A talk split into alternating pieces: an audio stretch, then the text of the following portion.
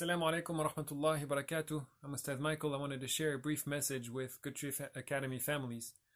Um, in the situation of distress, as we've heard many times over the past few weeks, that a dua of the Quran, a prayer from the Quran that is very strongly applicable, is that of Prophet Yunus salam, when he was swallowed by the whale, or when he was taken into the mouth of the whale, and he was in the darkness, and Allah records him in Surah Al-Anbiya as saying, لا إله إلا أنت سبحانك إني كنت من الظالمين. And according to a hadith of the Messenger of Allah sallallahu alaihi wasallam, this is the dua to say when you're in a situation of distress, which means there is no God except you. Glory be to you, you are perfect and b- above and beyond any fault or defect. Indeed, I was the one who did something wrong. I was among the wrongdoers. I did something wrong. And so the, the teaching here is that in a situation of distress, or in the situation of a pandemic like we have now, the attitude should be to turn back to Allah and to ask Allah for forgiveness, to make tawbah to Allah and ask for forgiveness. And in the context of that message, as I'm reciting the last two ayahs of Surah Al Baqarah, something struck me, something that I was wondering for years and I never got to study or look into it. And it made so much sense in the context of the weeks that we're going through right now. And specifically, I'm talking about the phrase at the end of ayah 285, the first of the last two ayahs of Surah Al Baqarah, which is that Allah is teaching us to say, We hear and we obey. We are turning to Allah ready to follow His instructions. We turn back to Allah if we have not been following His instructions. And we say to Allah that we are ready to follow whatever you say to us. We are ready to do whatever it is that you want us to do because you know what's best for us. We heard the instruction. Ata'na, we have decided to obey. غفرانك ربنا. Our Master, forgive us. There's many things that are very strange about this phrase, and I was wondering about that. We hear and we obey, forgive us. That's not the logical sequence. It's kind of counterintuitive to say forgive me after you've said I'm hearing and I'm obeying.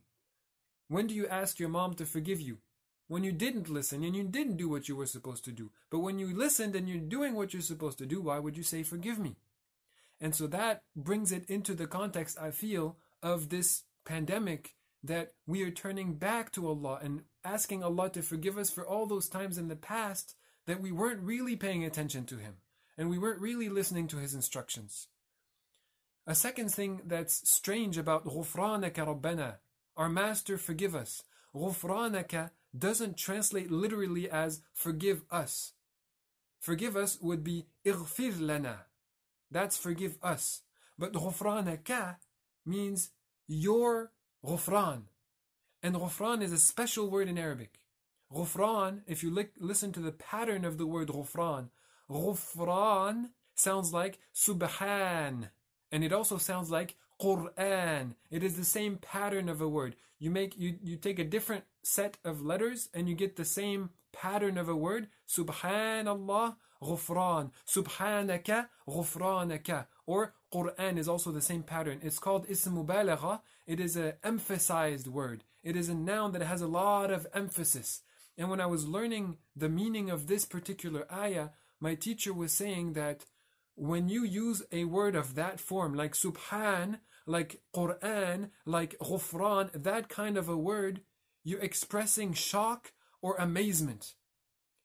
And so this is like you're, you're, you're in distress and you're calling out an SOS call and you're asking for, for forgiveness, which is a little bit strange.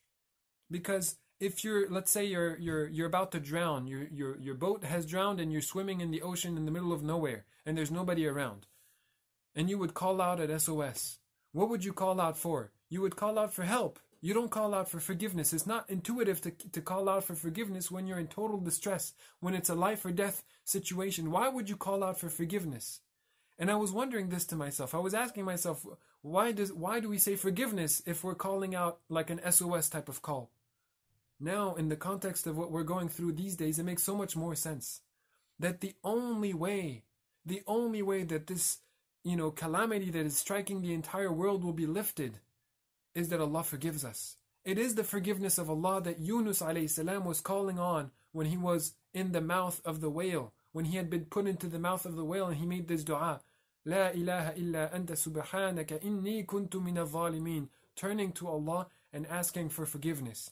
Now, everything that I've covered so far of that small phrase in Ayah 285 of Surah Al-Baqarah, we heard, we obeyed, meaning we're turning back to Allah, ready to do what He has told us to do, and we ask forgiveness, we are in distress, we are facing a situation that is very hard, and we, we, we are in dire need of Allah's forgiveness. We are in dire need of help, and that help will only come through Allah's forgiveness. His aid and His rescue will not come unless He has forgiven us. So the only way that we can get out of this situation is to get the forgiveness of Allah. But in reality, the forgiveness of Allah that we need is not for this situation now. There is an even worse situation that we will be in in the hereafter if we don't get the forgiveness of Allah. So the ayah concludes, وَإِلَيْكَ الْمَصِيرُ I hear, we hear, we obey. Forgive us for all the time that we weren't hearing and obeying. I'm making this call out to you. Rescue us and save us by through your forgiveness. But then I make the comment at the end that in reality, the forgiveness that I need from you, Ya Allah, is to be forgiven in the hereafter. Because I know that this dunya is temporary, it's not my it's not the most important stage of my existence. The hereafter is the most important stage of my existence. And so your forgiveness, yes, I do want your forgiveness now. I do want you to rescue us from this calamity that we're going through. But I need even more for you to forgive me for the hereafter. Even more so, I need you to forgive me for the hereafter. This is something that hit me and struck me when I was thinking about these two ayahs that we are recommended to say on a regular basis. The last two ayahs of Surah Al-Baqarah, which let me remind all the you know the children of Good Tree Academy that these two ayahs are very very special. There are two ayahs in the Quran like no other ayah in the Quran. How so? It is the two ayahs that Rasulullah sallallahu received when he had his meeting with Allah. Angel Jibril alayhi salam came to him and brought him on the buraq to meet Allah. And he went up the layers of the heavens until he until they got to a stage where Jibril alayhi salam says I can go no further. If I go further my wings will burn. You go by yourself ya Rasulullah. And he goes to Allah azza wa jal and sallallahu alayhi wasallam and he receives three things. He receives the instruction to pray 5 times a day Brothers and sisters, pray five times a day, pray on time. He receives the instruction or he receives the, the blessing that from his ummah, from his nation, from anybody who says La ilaha illallah Muhammadur Rasulullah, there is no God except Allah and Muhammad is his messenger, meaning his final messenger in a line of many messengers that came before. Whoever is among those people who say these things, the ummah of Rasulullah, then as long as they stay away from major sins, all their minor sins will be forgiven, they will go to paradise.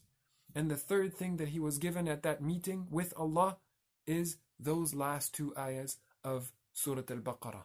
So they have a very special status, and I recommend all of you to follow the instruction of Rasulullah that these two ayahs kafata, they are sufficient for you if you say them every night, if you say them at night. What does it mean that this sufficient for you? Allahu alam. The scholars have made different uh, interpretations of what it might mean that it's sufficient for you. Some have said that it's sufficient to protect you throughout the whole night. Some have said that it's sufficient that you say these two ayahs and it will cover for the concept of praying tahajjud and turning to Allah in the middle of the night. Wallahu ta'ala a'lam. But it is a strong recommendation from Rasulullah sallallahu alayhi wasallam to say these two ayahs, ayah 285, 286 of Surah Al-Baqarah. بارك الله فيكم والسلام عليكم ورحمة الله وبركاته